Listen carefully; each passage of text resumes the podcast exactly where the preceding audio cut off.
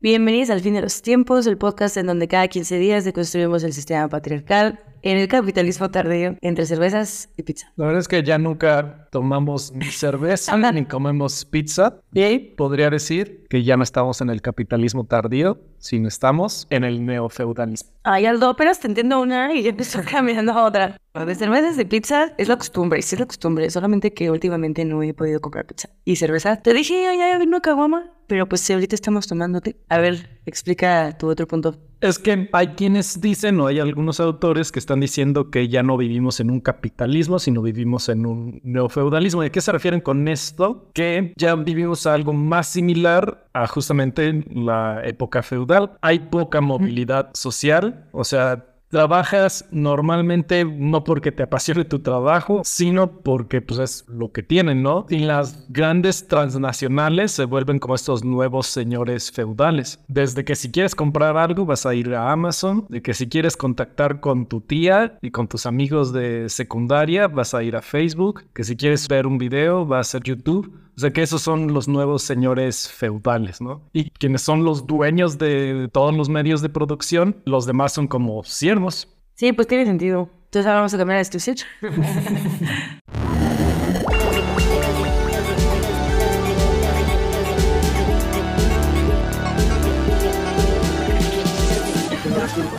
y bueno, ¿tú qué tienes para contar hoy? Esto está fuerte. What? Acabo de abandonar Brawlhalla. ¿Qué? ¿Qué pedo? ¿Y te esperaste que empezáramos a grabar para contarlo? Ya llevo algunos días sin jugar Brawlhalla. De las cinco personas que nos escuchan, creo que la mayoría juegan Brawlhalla, pero la persona que nos escucha y que no juega Brawlhalla es un juego gratuito que es como de peleas de plataformas, similar a Smash Bros. Pero es gratis, ¿no? Y está en todas las plataformas. Incluso lo puedes jugar en tu celular. Y llevo jugando, yo creo, Desde pandemia. desde pandemia, sí, como unos tres años más o menos, todos los días. Todos los días estaba jugando al menos 20 minutos, máximo una hora. Bueno, como unos cuatro años entonces. Sí. Como cerca de 800 horas de juego. Y lo dejé no porque no me gustara ya jugarlo, o sea, sí me gustan mucho, pero no soy bueno, la verdad es que no soy bueno. Me gustan mucho los videojuegos, pero nunca me he considerado bueno para los videojuegos. No sé, esa como que, como relación mano-ojo no se me da. Soy malo para todos los videojuegos en general. Me cuesta mucho trabajo. Ajá. Y entonces ahorita ya en Brawlhalla ya soy nivel 100, o sea, es lo máximo que puedes ser. Ya llegué al máximo. Y aún así, ahorita ya me cuesta mucho trabajo contra quienes peleo. O sea, de que quienes ya están a tu nivel, no, de todos modos no te sientes en ese nivel. No, son, son mucho mejores que yo ya. Entonces, ya no sé qué hacer para mejorar. No sé. Este sería invertirle más tiempo, pero realmente quieres invertirle más tiempo. Entonces, como que ya estoy atascado. Dije, no, pues ya acabo de completar el pase de batalla. Ya era lo que quería hacer, lo completé y dije, vámonos, ya. Pero no sé, no, no lo voy a abandonar por completo. Tal vez juegue de vez en cuando, pero ya no como antes que jugaba todos los días, que era lo primero que hacía en el día. Incluso antes de desayunar, lo primero que hacía era jugar Brawlhalla. Yo me acuerdo de muchas veces que estaba trabajando y de repente me salía la notificación de ¿De qué estaba jugando? que decía así, algo que era, estoy en Brawlhalla. Y me daba mucha envidia porque era como, verga, güey, yo aquí chambeando así en mi pedo y este güey jugando bien a gusto en su casa. Aparte antes jugábamos mucho Aldo y yo, o sea, antes era como de que nos conectábamos específicamente a eso. Ya Natalia me abandonó. Es que un tiempo nos conectábamos a jugar con amigos. Cada vez fueron menos amigas quienes se conectaban y ya la- luego nada más éramos Aldo y yo. Este, ya como de, ah, pues a tal hora jugamos, ¿no? Y así, ¿no? Pero no, no, no te abandoné, solo tú más, tú te obsesionaste, es diferente. A veces me gustaba, pero llegó el punto en el que si estábamos como que contra otras personas, si llegaba el punto en el que era como mucho de que es que haces este combo y haces esto y haces esto y haces esto, y como que yo era más de que, o sea, yo era más putazos, ¿no? No me consideraba mala, pero tampoco era como que mi memoria para combos no es buena. Entonces sí estuvo, no, güey, ya, ya, como que ya no te quiero bajar de nivel, pues ya, ten tus logros y sigue jugando. Y ya. Pero te digo que a mí nunca me gustó jugar sola, o sea, me siento sola, o sea, me siento como que necesito estar con alguien platicando mientras juego, ¿no? Pero bueno, ¿tú cómo estás? Ah, estoy bien, me estoy estabilizando. Ay, suena como si estuviera bien pinche inestable y loca. Pues sí, pero... No, estoy, estoy bien. O sea, sí han sido meses raros, meses complicados. Hoy en particular estoy enojada porque ayer tuve un pedo con un tránsito que tuvo muy culero. No lo quiero contar aquí porque se lo acabo de contar ando fuera del aire.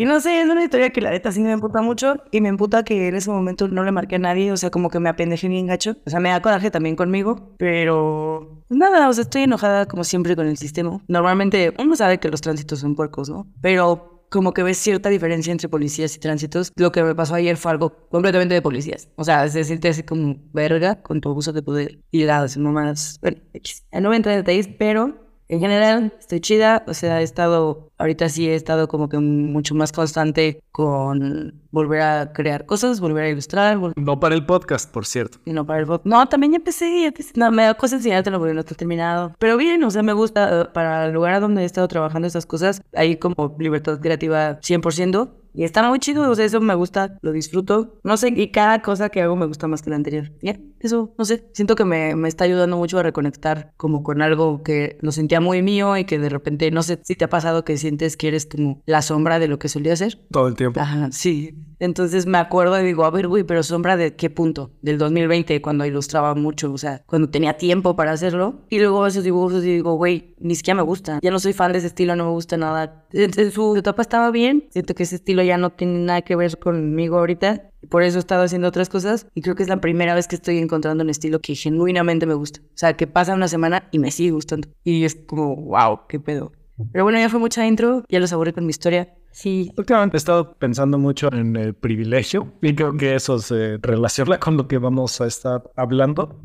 Y luego también escuché en el podcast de Laverne Cox que ella, además de entrevistar a varias personas, tiene una serie que es como su diario y habla ella, como ella incluso como mujer negra y trans, tenía ciertos privilegios, ¿no? Entonces, en este podcast mencionaba ella como privilegio no quiere decir que no has luchado, o sea, quiere decir que hay cosas en las que no tienes que pensar. O sea, por ejemplo, yo como alguien que se presenta como hombre, hay cosas en las que no tengo que pensar al caminar en la calle, por ejemplo, ¿no? Y ese es mi privilegio. Pero también he estado pensando de justamente si tienes ese privilegio, cómo saber cómo usarlo. Porque al final de cuentas creo que tener privilegio tampoco quiere decir que eres un opresor o que eres una mala persona. Y al hablar del privilegio de otros, también tenemos que tener cuidado de no pintarles a todos como opresores. Tal vez es como dicen, ¿no? Que no han checado su privilegio, simplemente. O sea, conscientes de que tienen ese privilegio. Ajá, pero ya una vez que eres consciente de ese privilegio, te lo hacen saber, entonces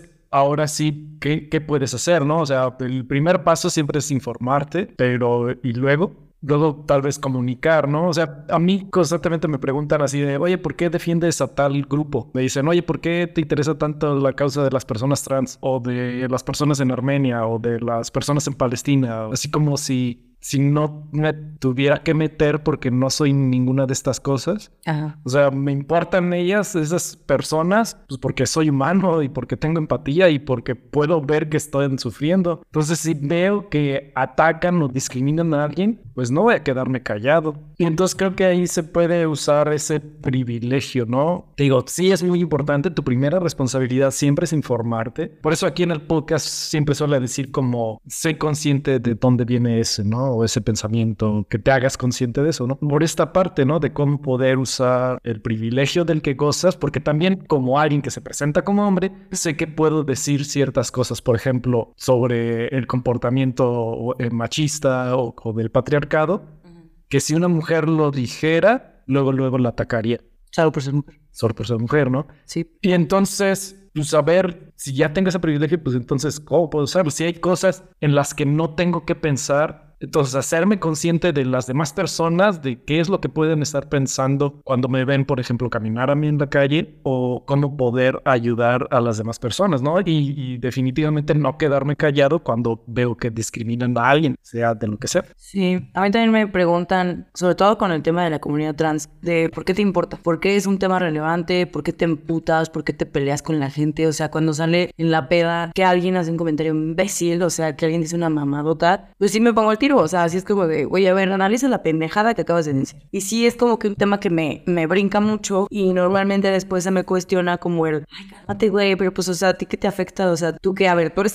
pues entonces, ¿por qué te afectes? Es como, a ver, no tienes que ser parte de esta comunidad. O tener un pariente o tener una pareja. Si quieres como que tengas que tener a alguien cercano o tú ser parte de para que te importe justo por lo que mencionas, por la empatía. Yo como mujer cis perfectamente podría ser indiferente al tema de la comunidad trans, pero, pero ¿por qué? ¿Sabes? O sea, ¿por qué sería algo irrelevante, aunque no me afecte en mi día a día y no se cruce conmigo ni mis nada? ¿Por qué se cuestiona tanto esa empatía? O sea, que no tiene sentido. Y pues sí, o sea, también me pasa junto con el tema de hoy, que es racismo y discriminación, que pues sí, o sea, yo soy una mujer blanca que jamás en la vida he sufrido nada que tenga que ver con racismo, pero es un tema que me importa, porque aparte sé que perfectamente puedo ser la opresora yo. Entonces sí es como, no seas mierdita y analiza todo esto, porque a fin de cuentas todo el mundo nacimos en la misma sociedad, ¿no? O sea, hay cosas que tenemos muy arraigadas de machismo, de misoginia, de racismo, de, o sea, de un buen de cosas que hasta que no las trabajas, o sea, que primero hacer consciente de que están ahí y que a partir de ahí las puedas trabajar y puedas plantearte otros nuevos pensamientos. Sí,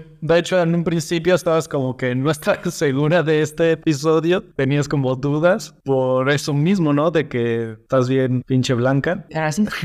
¿Cómo no te sentías tal vez cómoda hablando de racismo, discriminación? estando desde tu punto privilegiado? Pues no era que no quisiera grabar el episodio. Sí quería grabar el episodio, pero quería tener algún invitado que hubiera, o sea, que fuera mucho más o sea, que sí haya sufrido racismo, porque pues yo jamás en la vida. No sé, o sea, me siento como que estoy invadiendo un espacio que digo, que está bien hablar de esto, pero como que sentía que necesitaban alguien, como que... Yo, hello. Tú eres moreno, claro, no cuenta. Sí he sufrido racismo y sí me han... Sí, o sea... Profileado, ¿cómo se tira eso en español?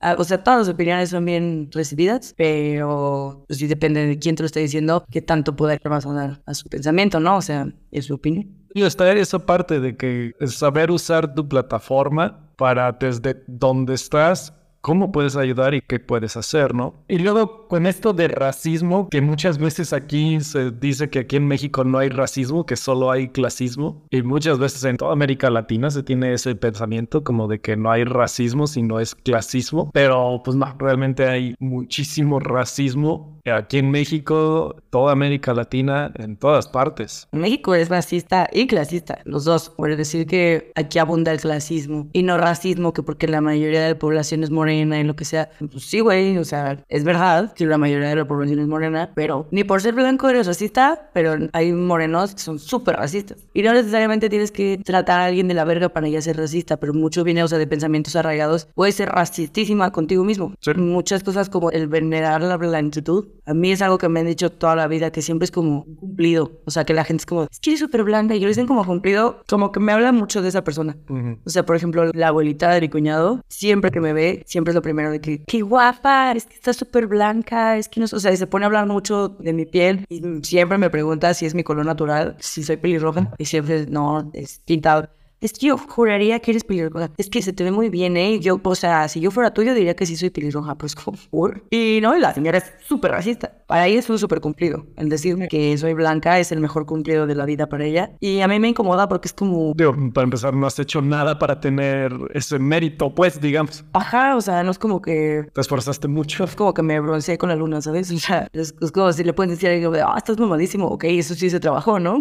Pero, wow, qué mérito tener la piel blanca, pues ¿o qué? O sea, sí, no sé. Sí, sí, o sea, tan solo hay que ver, o sea, cuando Yalitza Aparicio se hizo ya también muy célebre por todo eso, cómo le tiraron de mierda. Sí. Por su cara, incluso más que por su piel, ¿no? Sí, es una mamada, o sea, porque a ver, existe Isa González, existe Dana Paola, son mexicanas que han triunfado en el extranjero. Y a ellas no le tiran ni tantito de mierda como no, a Claro que no. Y nunca ha sido, o sea, si se les critica por algo, pues esto es cualquier mamada de que, ay, ya está muy flaca. Ay, no sé qué, digo, también está la verga. Pero no tiene nada que ver cómo le tiraron a ellas, a la mierda que le ha tirado a Yaritza. O sea, dices, güey, neta, la cantidad de ofensas a su físico, a su origen, a su color de piel, a su todo. O sea, para que el público mexicano le aplauda a otra mexicana tiene que ser blanca, cumplir con los estereotipos de belleza y ser delgada, porque si no es como como que a mucha gente le daba vergüenza que se relacionara a Yaritza con México. Como, como diciendo que no todos los mexicanos los vemos así, ¿eh? O sea, también hay mexicanas güeras. Es como, ¿qué pido? O sea, te da vergüenza que el mundo sepa que esta morra que está rompiendo madres sea mexicana.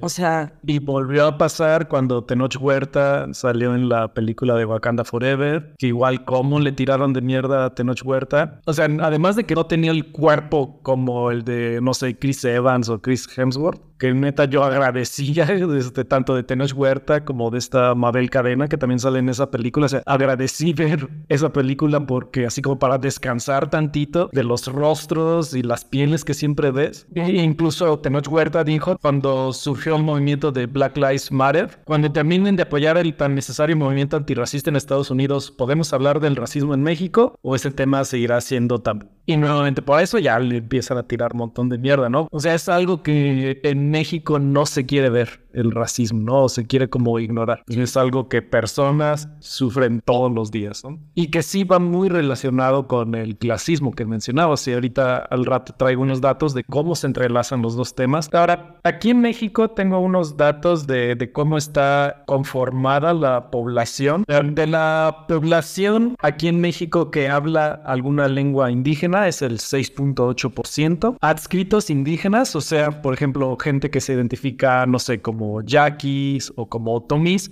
pero que no hablan la lengua, es el 20%, o sea, el 20% de la población se identifica como indígena, el 3% es afrodescendiente, que también es, esa es una población que está completamente invisibilizada. Eh, personas con discapacidad es el 5% y de la diversidad religiosa o sea, judíos, musulmanes o todas estas otras cosas, es el 11.5%. Pero aunque solo el 20% de la población se identifique como indígena, aún así, dentro de ese otro 80% está lo que se llama el colorismo, ¿no? O la pigmentocracia, que es como el tono de tu piel va a determinar mucho cómo eres tratado, aunque no te identifiques como afrodescendiente, aunque no te identifiques como indígena. Estuve viendo los datos de la encuesta nacional sobre discriminación en 2017, creo que no se ha vuelto a hacer. Esta encuesta fue realizada por el Consejo Nacional para Prevenir la Discriminación, o CONAPRED, y la Secretaría de Desarrollo Social, en la sede Sol. Este estudio que se realizó está muy eh, interesante. Nos dice, por ejemplo, que una cuarta parte de la población de 18 años y más considera que se le han negado sin justificación alguna derechos básicos en los últimos cinco años. 25% de la población han sufrido o sienten que han sufrido discriminación se les han negado sus derechos. Las personas que más discriminadas son en México son las trabajadoras del hogar remuneradas y las personas con discapacidad son las que reportan con mayor frecuencia la negación de sus derechos.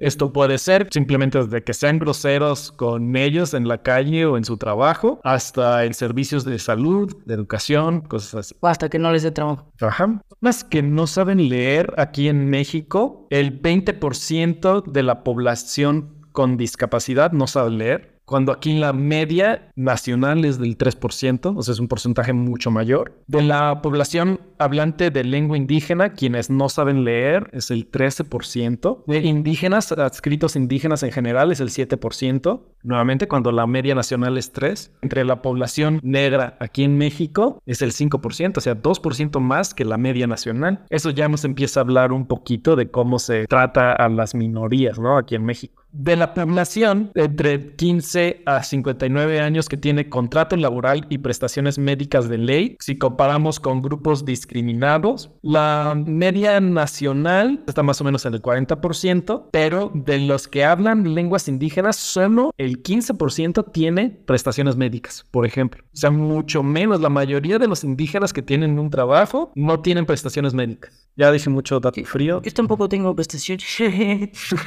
Sí, no por eso. O sea, tú no estás en ese 40%, tú estás en el 60%. Sí. Pero si fueras indígena, sería más probable. Es broma. O sea, sí, no tengo prestaciones, pero. Mamá. Sí, yo tampoco. ¿Tú no tienes prestaciones? Estoy por horas. ¿Qué pedo?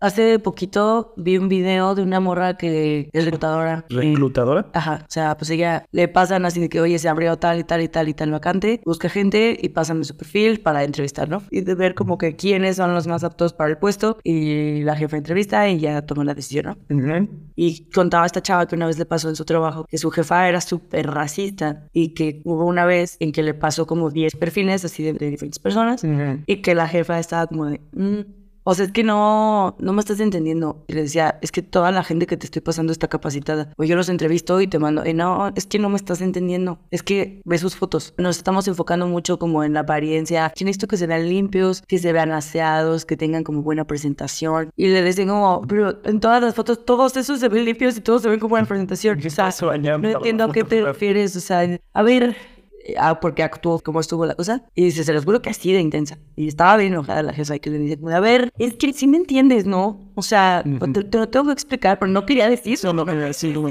Blanca. O sea, llegaron al punto en el que, pues gente güerita, ¿no? ¿Ya me entiendes?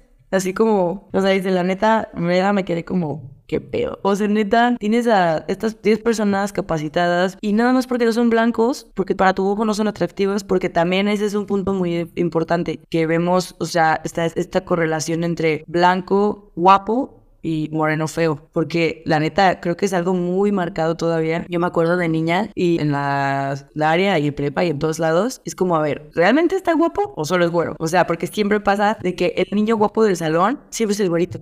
Es como que nada más porque es blanco ya es guapo. Y es como, no, o sea, porque todas las niñas es como, es que esos ojos, es que está güerito, es que no sé qué. Como, güey, están muy pinche de sabrino. O sea, no digo que todos güeros, pues, pero al menos a mí en lo particular, yo no encuentro a la gente rubia muy atractiva porque siento que les falta contraste. Prefiero que tengan el pelo negro. Como que si son muy rubios, siento como que están desaturados. No sé, sí, es algo de gota cada quien sus gustos, ¿no? Pero creo que es muy diferente decir eso que no voy a decir quién, porque probablemente escuche el podcast, pero hay una persona que alguna vez nos... Tú sabes quién eres. Alguna vez nos estaba diciendo que ella solamente veía atractivos a los hombres blancos, que ella no podía sentirse atraída por un hombre negro. Y decía como, no me pueden decir que soy racista por un gusto personal. A ver, yo no trato mal a la gente negra, yo nunca les caro, nunca he sido racista con ellos. Es un gusto muy mío y muy personal y pues es mi pedo, mientras no los trate mal, ¿no? Como, ok, next, está diciendo que es una mierda de persona, pero si es como analiza de dónde viene que para tu cerebro es imposible encontrar a alguien negro como atractivo. Porque es como, o sea, de entrada entonces te falta ver gente negra, porque, o sea, bueno, sí se vienen muchos que digo, a ver, están guapísimos. O sea, como Charlie Gamino. Michael B. Jordan.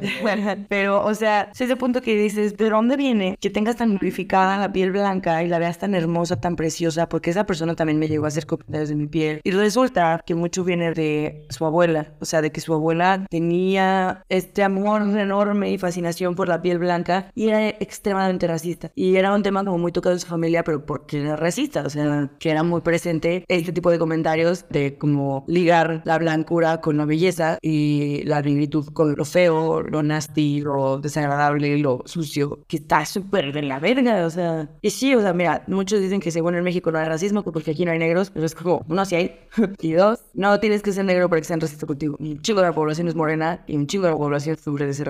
Para medir el racismo o la, la, discriminación, en esta encuesta que te digo, se creó una escala cromática que es usada en el proyecto de etnicidad y raza en América Latina. Fue creada por la Universidad de Princeton con la participación del CONAPRED y la Universidad Autónoma Metropolitana. Y en esta escala, las pieles se clasifican de la A a la K siendo A la piel más negra y siendo K la piel más, más blanca. si vemos esta escala, yo diría que yo estoy, por ejemplo, entre la F y la G, ¿no? Mm, yo diría que estás entre la G y la H. No. Tu brazo, a la F no te acercas. Probablemente eres la G. Eh, bueno, tú estarías, yo creo, entre la. No, yo creo que serías como la J. Sí, es muy rosa. La J está como bien blanco. Pero ese genio es blanco. Eh, sí, estás en la J. Yo estoy entre la F y la G. Entonces, digamos, la mayoría de la población se encuentra entre los tonos F y G, que son tonos intermedios. Y de la A a la E, estos cinco primeros tonos son considerados como tonos más oscuros. Y los tonos más claros son de la H a la K. Con esto, por ejemplo, en la encuesta le dice, no, pues, ¿de qué tono de piel te identificas? Y ya ponían como en la palomita, así. Todo el mundo ser más blanco, ¿no? Es lo que es. Además, o sea, esto es lo que ellos se dicen, o sea, probablemente sea diferente a la realidad, esto es como la misma persona se describe, pero luego a partir de que llenaron esa palomita, o sea, no, pues yo soy D. Y luego entonces, cómo los tonos D se han sentido discriminados en relación con los demás. Los tonos oscuros, que son las primeras cinco letras, luego tonos medios, que son F y G, la mayoría de la población aquí en México, y luego tonos más claros entre H y K. Entonces, de acuerdo al estrato socioeconómico, empezamos a ver cómo se liga el racismo y el clasismo aquí, o cómo hay este colorismo, porque entre los tonos más oscuros, si te fijas, casi el 20% de la población de estrato bajo son de tonos más oscuros, y este porcentaje va disminuyendo y hasta llegar al estrato social alto, con tonos oscuros, solo el 4.6% tiene piel oscura, mientras que los tonos claros de nivel socioeconómico bajo es el 18% y en el nivel alto el 45%, casi la mitad de la población en un estrato social alto son de los tonos claros. O sea, y aparte, ahí viendo tus gráficas, o sea, el 95% de la clase alta está constituida por tonos intermedios y tonos más claros.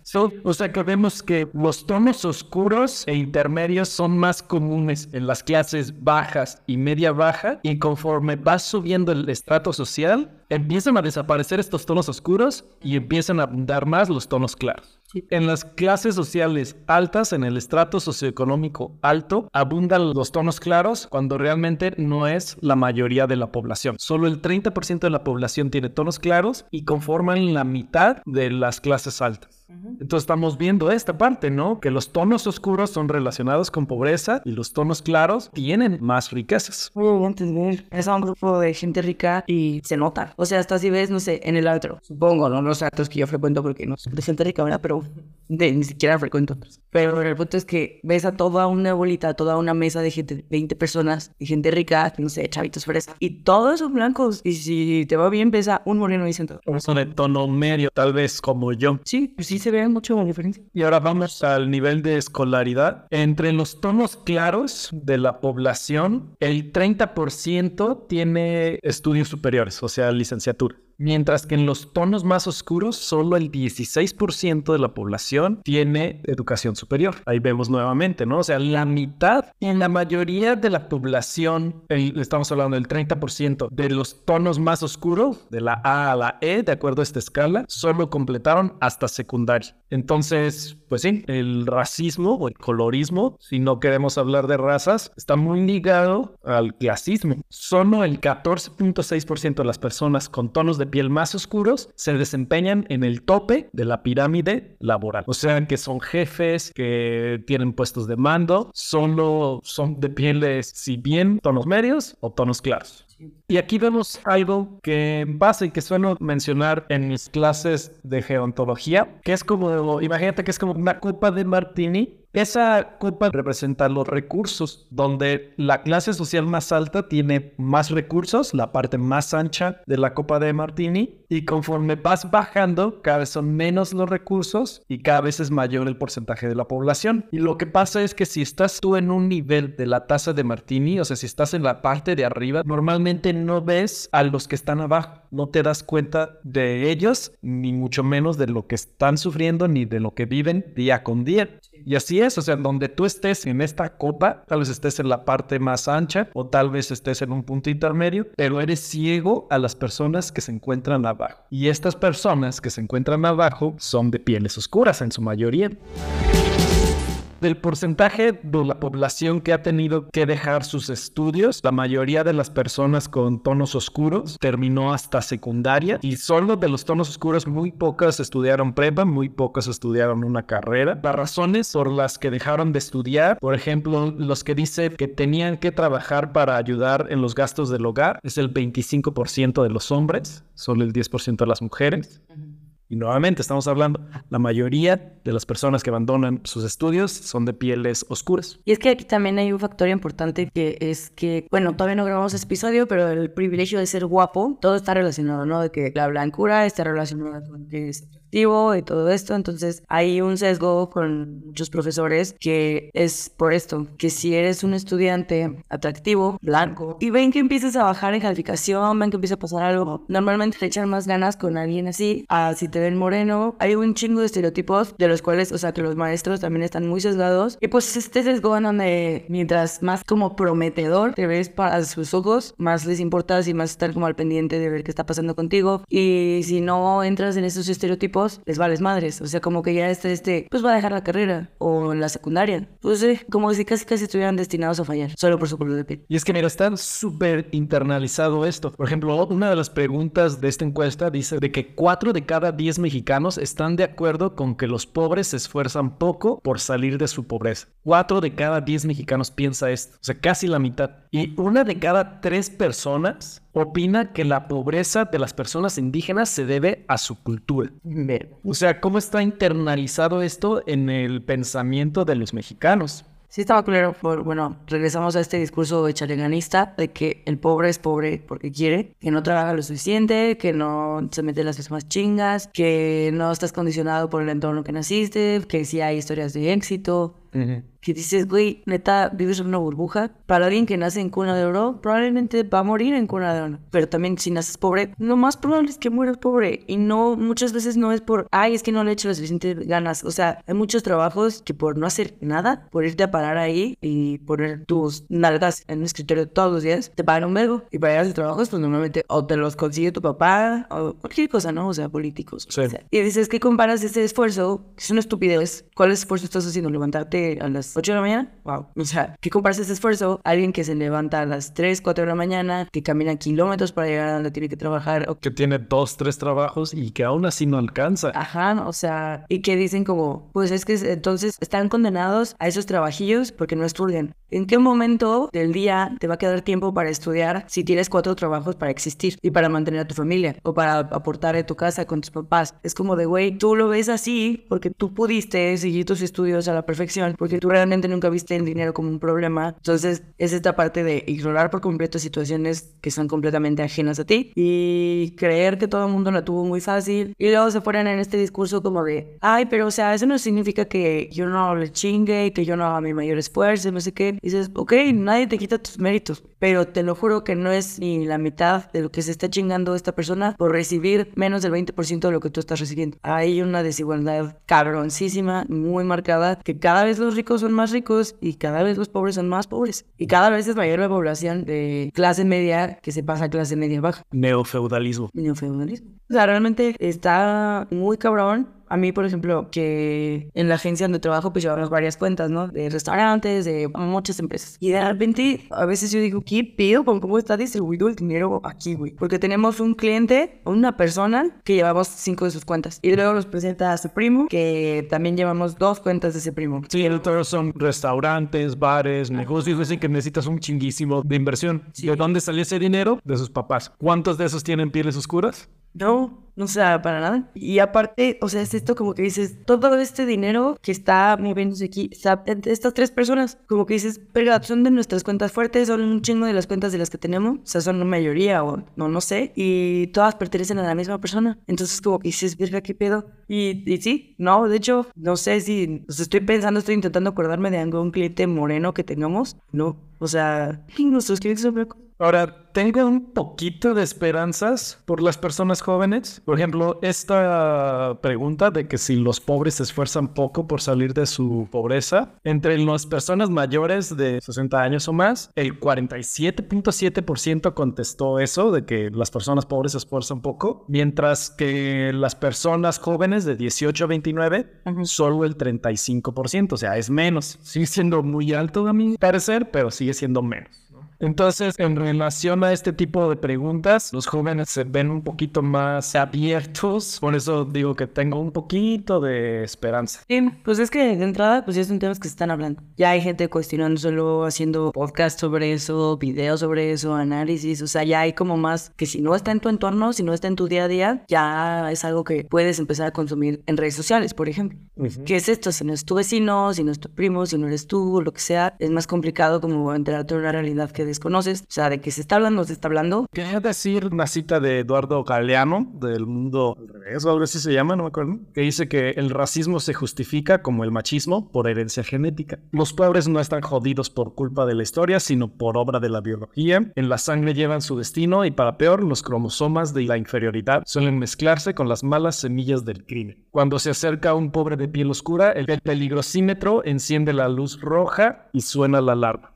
O sea, de cómo se trata también a las personas que tienen pieles oscuras. Sea, yo he entrado en lugares donde me han seguido los guardias, así como cuidando de que no me robe algo, algo así, porque tengo la piel poco oscura y porque tengo tatuajes. Que de hecho yo desde hace mucho aprendí que tenía que cuidar la manera de cómo vestía, porque sabía que iba a ser discriminado. Igual, si tengo piel oscura y tengo tatuajes, tengo que cuidar más cómo me comporto. Que es lo que mencionamos en un principio del privilegio. Alguien que tiene la piel clara no es algo que siquiera tenga que preocuparse, que sepa de que cómo va a ser tratado depende de cómo esté vistiendo por su tono de piel o sea, mis decisiones han sido en base como a si me van a discriminar o no. O que te vean como chola o que te vean de cierta manera. Sí, o sea, y también, o sea, tengo tatuajes, probablemente, muy seguramente, si mi color de piel fuera otro, pues sí sería algo como que estuviera...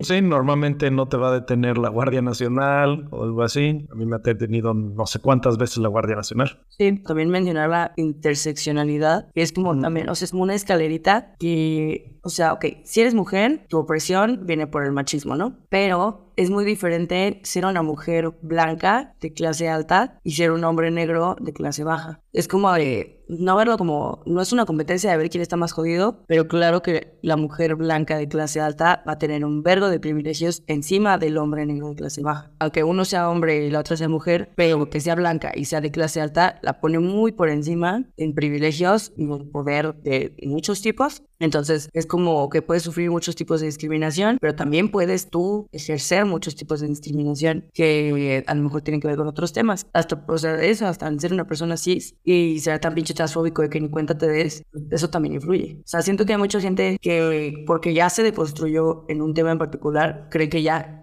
eh, ya lo lograron o que ya están del otro lado o que ya no tienen nada que trabajar. Pero creo que lo hablábamos en el episodio de Bifobia, que por ejemplo, o sea, lo gay no te quita lo machista. O a lo mejor no eres homofóbico, pero eres clasista. Yo me acuerdo mucho de un compañero que tenía en la carrera que es gay y él muchas veces hacía comentarios bien misóginos y creía que podía hacerlos porque era gay. Uy, o sea, es que no van peleando o sea, no porque una la tengas ya tienes permiso de hacer esto, porque aparte él también era súper racista y súper clasista, o sea, tenía muchas cosas que trabajar de su persona, pero creía que porque era parte de la comunidad y había sufrido o sufre un tipo de opresión, o sea, que se le puede permitir ser mierdita con los demás solamente porque en un tema en particular la gente es misógina con él. Pero es como, a mí se me hace como muy incongruente, porque es como, si tú ya sabes lo que se siente ser oprimido por X tema, ¿por qué te es tan fácil ignorar en donde tú eres el opresor.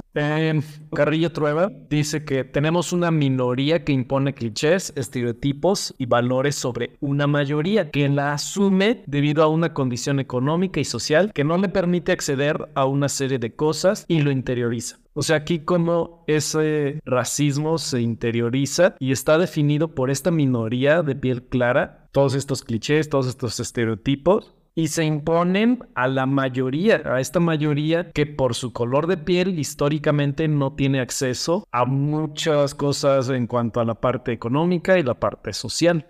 Y luego todavía tienes a gente de piel clara que dice, ay, es que a mí en la secundaria me discriminaban por tener los ojos claros, me hacían burla porque tenían los ojos verdes, cosas así, ¿no? Sí, que pues aquí es donde entra o sea, hay gente que no le gusta la palabra white o sea, que sí se ofenden y que se ponen mamoncitos hay un término que se me hace una pendejada, que es el racismo a la inversa. Pero es que se le puso ese nombre porque primero empezaron las quejas de personas blancas. O sea, de que, hey, esto también es racismo, no sé qué, porque también aplica conmigo. Pero ellos fueron quienes empezaron a utilizar el término racismo a la inversa, que después se volvió de risa, de que, ah, sí, sí, güey. Porque, o sea, yo que crecí siendo una mujer blanca, pues en secundaria sí me hacían comentarios de que Gasparín o apodos era cuando estaba de moda Vete a la Ver y estaba este güey que se llama Meco Boy. Ajá. Y me decían Makeup Girl, ¿no? Y era como por insultarme, pero la neta, o sea, yo sabía que era con toda la intención de insultar, por el tono y por la forma, ¿no? Pero genuinamente nunca me sentí ofendido por eso, porque en la par, toda la vida creciendo, recibí estos comentarios de que, ay, es que tu piel muy bonita, es que muy güerita, muy blanquita, y es que ojalá yo tuviera la piel como tú. Entonces, si creces toda tu vida con la gente halagándote por tu color de piel y después te dicen Makeup Girl o te dicen Gasparín, no lo tomas como ofensa porque es algo que te han hecho mil cumplidos en respecto. O sea, yo lo veía de, de morrita como de pobrecito, está bien traumado. Y estas personas de ojos azules o de ojos verdes que todavía son más inamables con eso,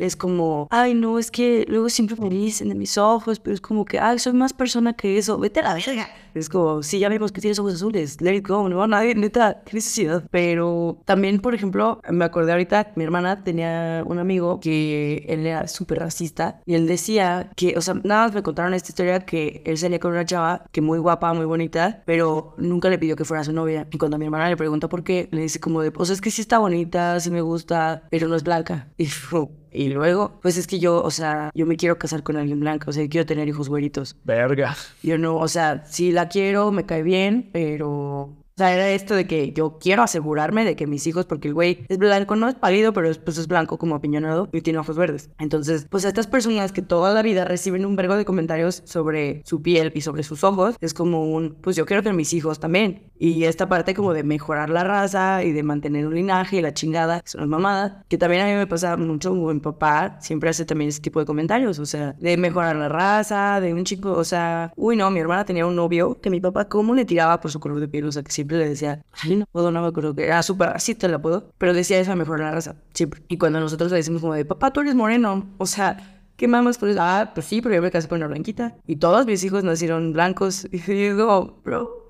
ya llegó un punto en el que ahorita ya le vale, bueno, no sé si le vale verga, pero al menos ya no se mete con ese tema, pero sí es algo que él también trae súper interiorizado. Y cuando le decimos eso de, tú eres moreno, o sea, neta, ¿de qué le haces ese pedo? Y su argumento es ese, como de, ajá, y yo sí me fue la raza. Sí, que eso es como uno de los microracismos. Eh, O sea, tenemos todo un episodio donde hablamos de micromachismos, pero también es esta parte, ¿no? De, de expresiones que igual hacen mucho daño, así como los micromachismos, ¿no? Sí. Por ejemplo, eso, ¿no? De vas a mejorar la raza.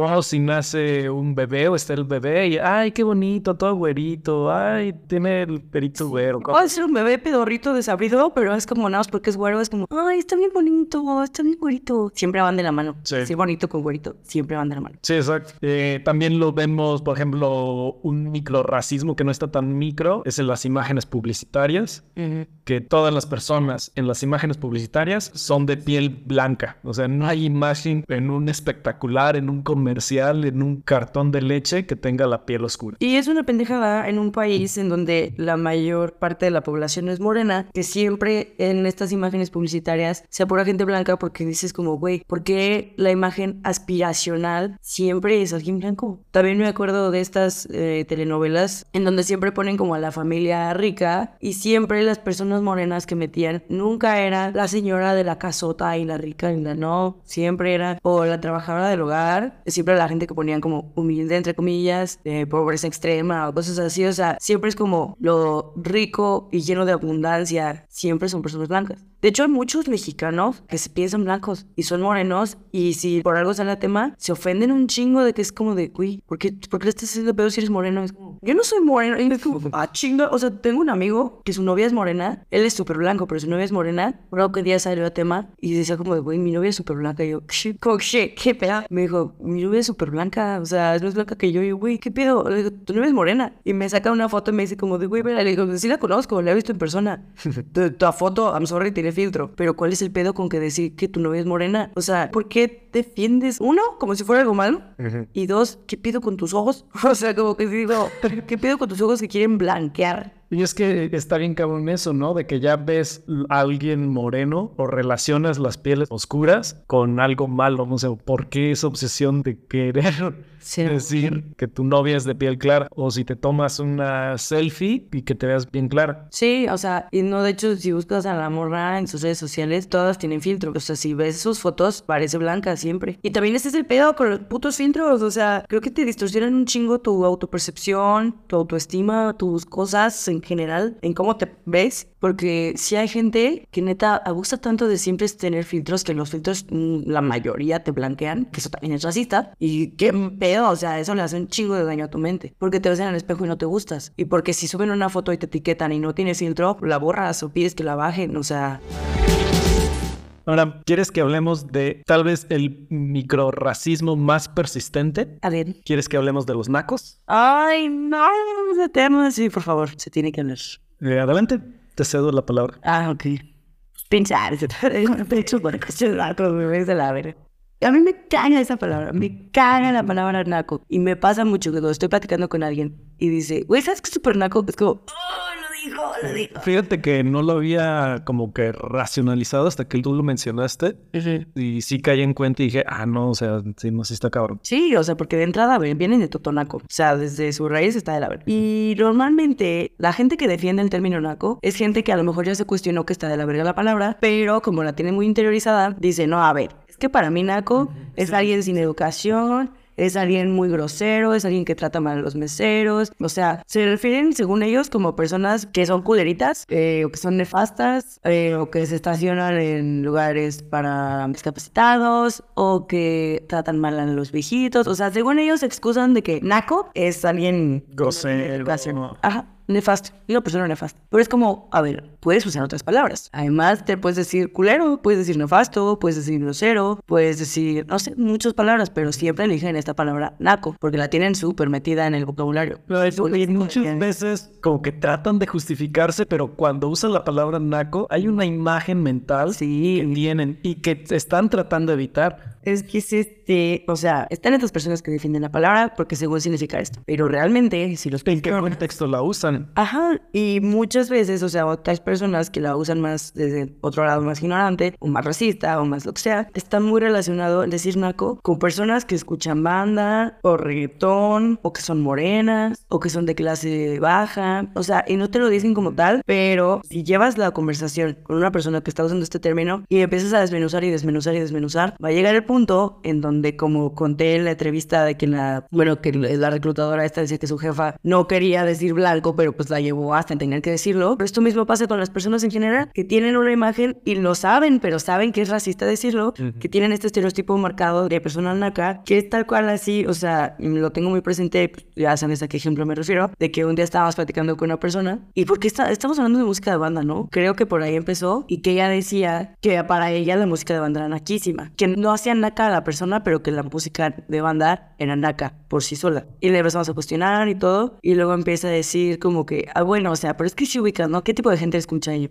¿Qué tipo de gente escucha? Ay, pues sí sabes a qué me refiero, o sea, yo vivo es claro. Y dice, pues una persona, este, pues así como, o sea, como que le daba cosa y ya llegamos a, o sea, por así de poquito a poquito pudimos sacar las palabras, pero literal se refería así de que una morra con uñas larguísimas, con extensiones de no sé qué, morena, con el pelo rubio pintado que se le veía horrible casi, que brillitos en los pantalones y que top pegadito y que no era de su talla, ya porque también así que se le sale la lonja, o sea, también había gordofobia ahí y de que pobre, pero que según ella compra, de que trae tenis adidas, pero son imitación, eh, o sea, por un chingo de cosas y luego usó la palabra agropecuaria y ahí te prendiste tú, o sea, tú ni casi ni te habías metido en la plática, o sea, era yo cuestionando a esta persona, llevándola a que dijera todas estas mamadas que están bien racistas para que se diera cuenta de qué mamada estaba diciendo y en eso dice, ay, o sea, sí, pero música así como agropecuaria y para ella fue un súper insulto, o sea, de que decirlo como que casi casi con eso explicaba todo y tú te emputaste un chingo. Sí, creo que, bueno, o sea, sí me arrepiento y creo que sí debería disculparme por cómo respondí. O sea, sí me prendió muchísimo esa palabra. Y, no es la, la, única persona que la he escuchado usar. O sea, sí he escuchado muchas veces usar esa palabra, agropecuario, que simplemente significa alguien que trabaja la tierra, o sea, alguien del campo. Entonces estás diciendo que alguien que trabaja en el campo, alguien que, bueno, que vive en un rancho, ya es menor que tú o tú vales más porque vives en la ciudad. Sí. Sí me reaccionó cabrón, porque además mi familia trabaja en la tierra o trabajaba en la tierra. O sea, todos eran agropecuarios, ¿no? Y son más güeros que nada, ¿no? Pero ¿cómo haces esa relación y, y lo aceptas como algo tal cual, como alguien... Ajá, como que alguien que viene de un pueblo, que viene de un rancho, que viene de afuera y que sí, normalmente es gente de piel oscura, lo relacionas con eso. O sea, ¿por qué sería una ofensa ser alguien agropecuario, ser alguien que trabaja la tierra?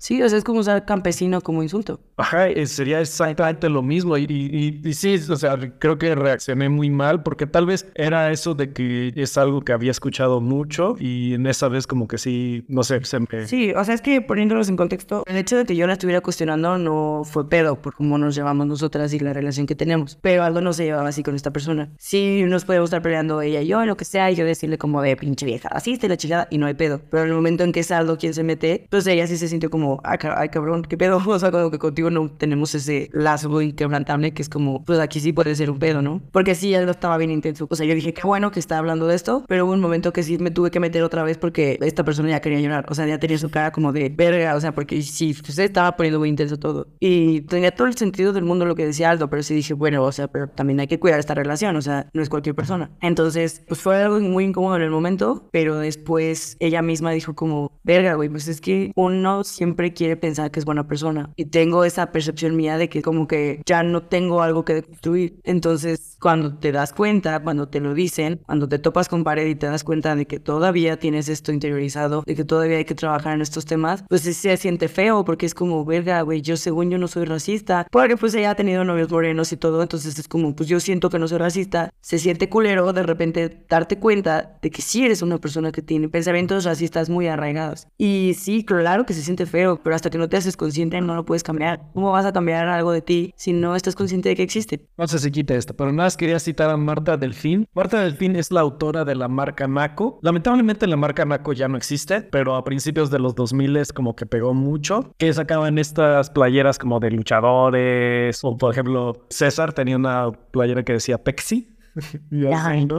O sea, lo que ella quería hacer era como resaltar los motivos mexicanos urbanos, así le dice ella, como la lucha libre justamente, la comida mexicana, decir como sí soy naco y que estoy orgulloso de ello. Pero aún así dice que aunque se vea como algo positivo, persiste un elemento diferenciador de clases. Eso siempre ha sido el propósito de la palabra naco, distinguirse del otro, dejar claro que el de al lado no es igual a mí por su apariencia o condición social. Por eso creo que será muy difícil que la palabra deje de ser ofensiva. Aunque ella tome el término de knuckles, lo apropia como para decir esta parte de orgullo de mis raíces urbanas de clase baja, pero aún así siempre va a seguir siendo ofensiva. Sí, por eso se me hace una mamada que le quieran cambiar el significado y que sea como de que, a ver, no, me refiero, no me vale, a mí me vale verga, ¿a qué te estás refiriendo? La palabra está de la verga porque sí. Pasa mucho también con el término chacal. La palabra chacal es ofensiva. O sea, ahorita está extremadamente normalizado en decir chacal como cumplido, pero ofensa, pero racista, pero cosificando. Decir chacal, yo lo he escuchado mucho en contexto de mujeres que hablan de hombres, diciendo como que está sabrosón, pero es naco. O sea, diciendo como que nasty, como para te me lo cojo y bye, porque es como el que ves sus brazos y es que ven no sé qué, y así, o sea, pero lo dicen como que los estereotipan muy cabrón en este de que porque es moreno y está tatuado y no sé, usa playeras oversized y el pinche chacal sabroso. Y es como, mm, quieres o no, vuelve a ser estereotipar a la gente, darle connotaciones de un vergo de cosas. Yo esta palabra yo la tenía súper cancelada, o sea, para mí era güey, yo jamás digo chacal. Pero cuando empecé a trabajar donde estoy, una morra de mi trabajo sí le usa mucho esa palabra porque dice que le mama en chacalotes, o sea, que mientras más chacal se vea, más le gusta. Y al principio sí le decíamos como de, güey, pero es que no, o sea, la cuestionaba mucho la palabra, pero convives tanto con una persona y con una palabra que le empiezas a normalizar. Entonces yo ahorita ya no me brinca, o sea, ya sí estoy platicando ahí con ellas y dice de que, ay, güey, el otro día conocí un chacalote, que no sé qué. Ya mi mente ya no es como cuando escucho la palabra naco, o sea, ya la tengo muy normalizada con ella y llegó el punto en el que una vez yo la dije y dije, ay, güey, qué pedo. O sea, dije que ahora normalicé al punto y ya la dije yo, no, ni de pedo, güey. O sea, no vas a juzgar a tu amiga porque usa esta palabra, pero yo no la quiero en mi vocabulario, gracias. Sí, miren, o sea, además eh, les voy a mencionar algunos microracismos que existen, ya no los vamos a tocar a profundidad, pero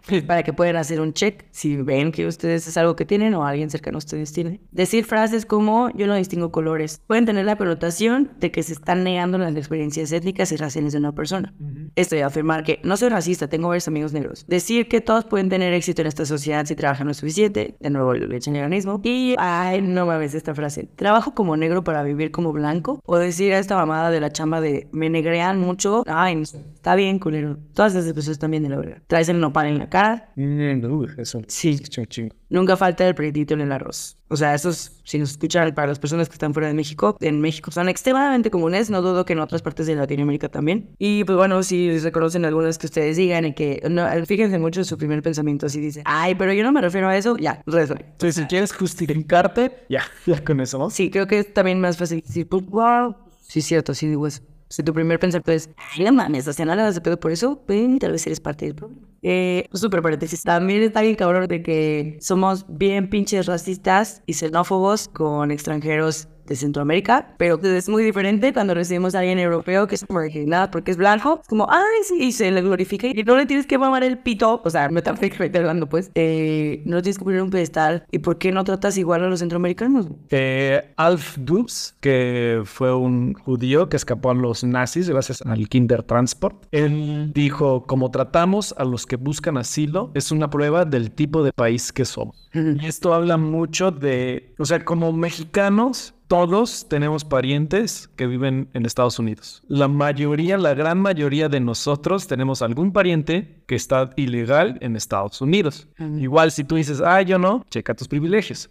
Entonces, siempre decimos de cómo tratan a los mexicanos en Estados Unidos, pero nosotros cómo tratamos a los que son de Honduras, a los que son de Haití aquí en México. Y que normalmente vienen solo de paso porque están tratando de buscar otras oportunidades en Estados Unidos y cómo hablan de mierda de los extranjeros, de los migrantes que están en la frontera, están ahí trabados porque no nos dejan pasar en Estados Unidos, porque no tienen oportunidades aquí en México. O sea, está culerísimo cómo se tratan los migrantes. Yo en un refugio de migrantes aquí en Celaya, te empiezan a contar sus historias y dices, no man Personas sin piernas porque se cayeron de la bestia, del tren. O sea, dices, no, no manches, neta, no tienen ni idea de lo que están sufriendo. Y luego para que tú llegues y los discrimines, para que los trates mal, para que les tengas miedo. Pobres personas, neta, lo que sufren, por lo que pasan. Las mujeres migrantes, una de las cosas que nos decían en el refugio es que tienen que tomarse anticonceptivos sí o sí porque las van a violar. A muchos los secuestran aquí en México para extorsionar a sus familias que por si no tienen nada de lana en sus países de origen. O sea, neta, tratamos a los migrantes centroamericanos culerísimo. Sí, y nos hacemos de la vista gorda y los ignoramos y nada más es como de que, ay, pues es que porque piden a los semáforos, ¿sabes? que porque hacen esto? Es que no sé qué, pues de trabajar y es como, verga, estúpido, ¿tú crees que les dan chamba? O sea, neta, ¿crees que están ahí porque quieren? ¿Crees que su trabajo ideal es estar todo el puto día abajo del sol pidiendo dinero en el semáforo, haciendo malabares o haciendo alguna mamada? O sea, ¿crees que esto es lo que ellos están buscando? No mames, no les dan trabajo porque la gente es muy xenófoba y racista y culera, que es como un, no mames, te escuchan un acento centroamericano, no, ya valiste verga. Te pueden dar un chingo de razones, todos son súper racistas. Y como, la neta, o sea, a ver, está pasando esto de la gentrificación, que la podemos ver un chingo en San Miguel de Allende. Llegan extranjeros, tienen un chingo de dinero para gastar, tienen mucho dinero para pagar rentas, y lo que hacen es que se empieza a encarecer la zona, pero está muy culero porque dices, verga, güey, estas personas, estos extranjeros, realmente sí están encareciendo mucho este pedo. Ellos son bienvenidos. Ellos sí es como que te recibo con los brazos abiertos. Y mi mensaje no va dirigido a que sean culeros con los europeos, para nada. O con los gringos, o sea, no, no sean mierdas. Pero es como, ¿por qué con estas personas que sí te están afectando en algo que estén aquí? Porque ellos sí son bienvenidos en todos lados y nunca van a ser racistas con ellos. Pero con las personas que solamente buscan una mejor vida, imagínate imagínate, si están aquí, viven al día, están en un semáforo todo el día, están pidiendo todo el día, están de la verga, o sea, no tienen ni dónde dormir. Y aún así deciden seguir aquí. Imagínate cómo eran sus vidas allá para que prefieran esto. Entonces dices, verga, o sea, ok,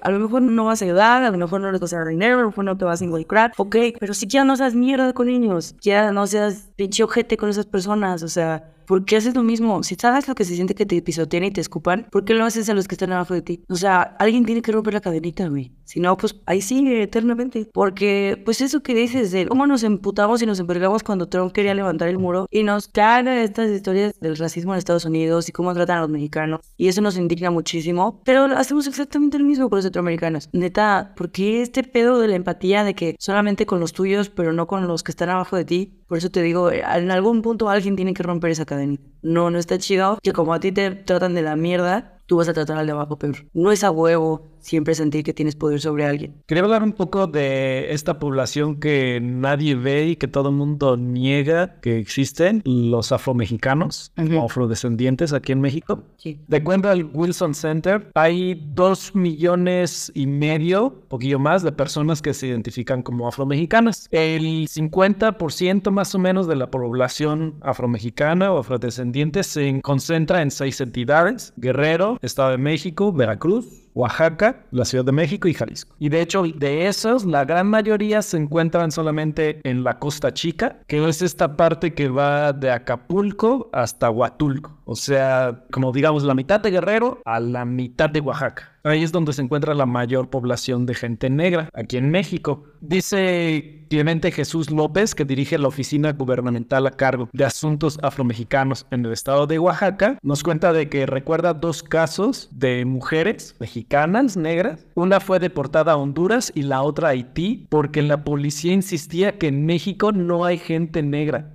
A pesar de tener documentos de identidad mexicanos, las deportaron, las mandaron a otro país. Gracias a los consulados en Honduras y en Haití las pudieron regresar, pero no mames, o sea, imagínate lo cabrón que está. Es mucha estupidez. O sea, Demasiado qué estupidez. pedo con la gente. Ahora fíjate, en, en México 74% de los mexicanos cuentan con agua potable, mientras que solo el 66% de los afrodescendientes cuentan con agua potable.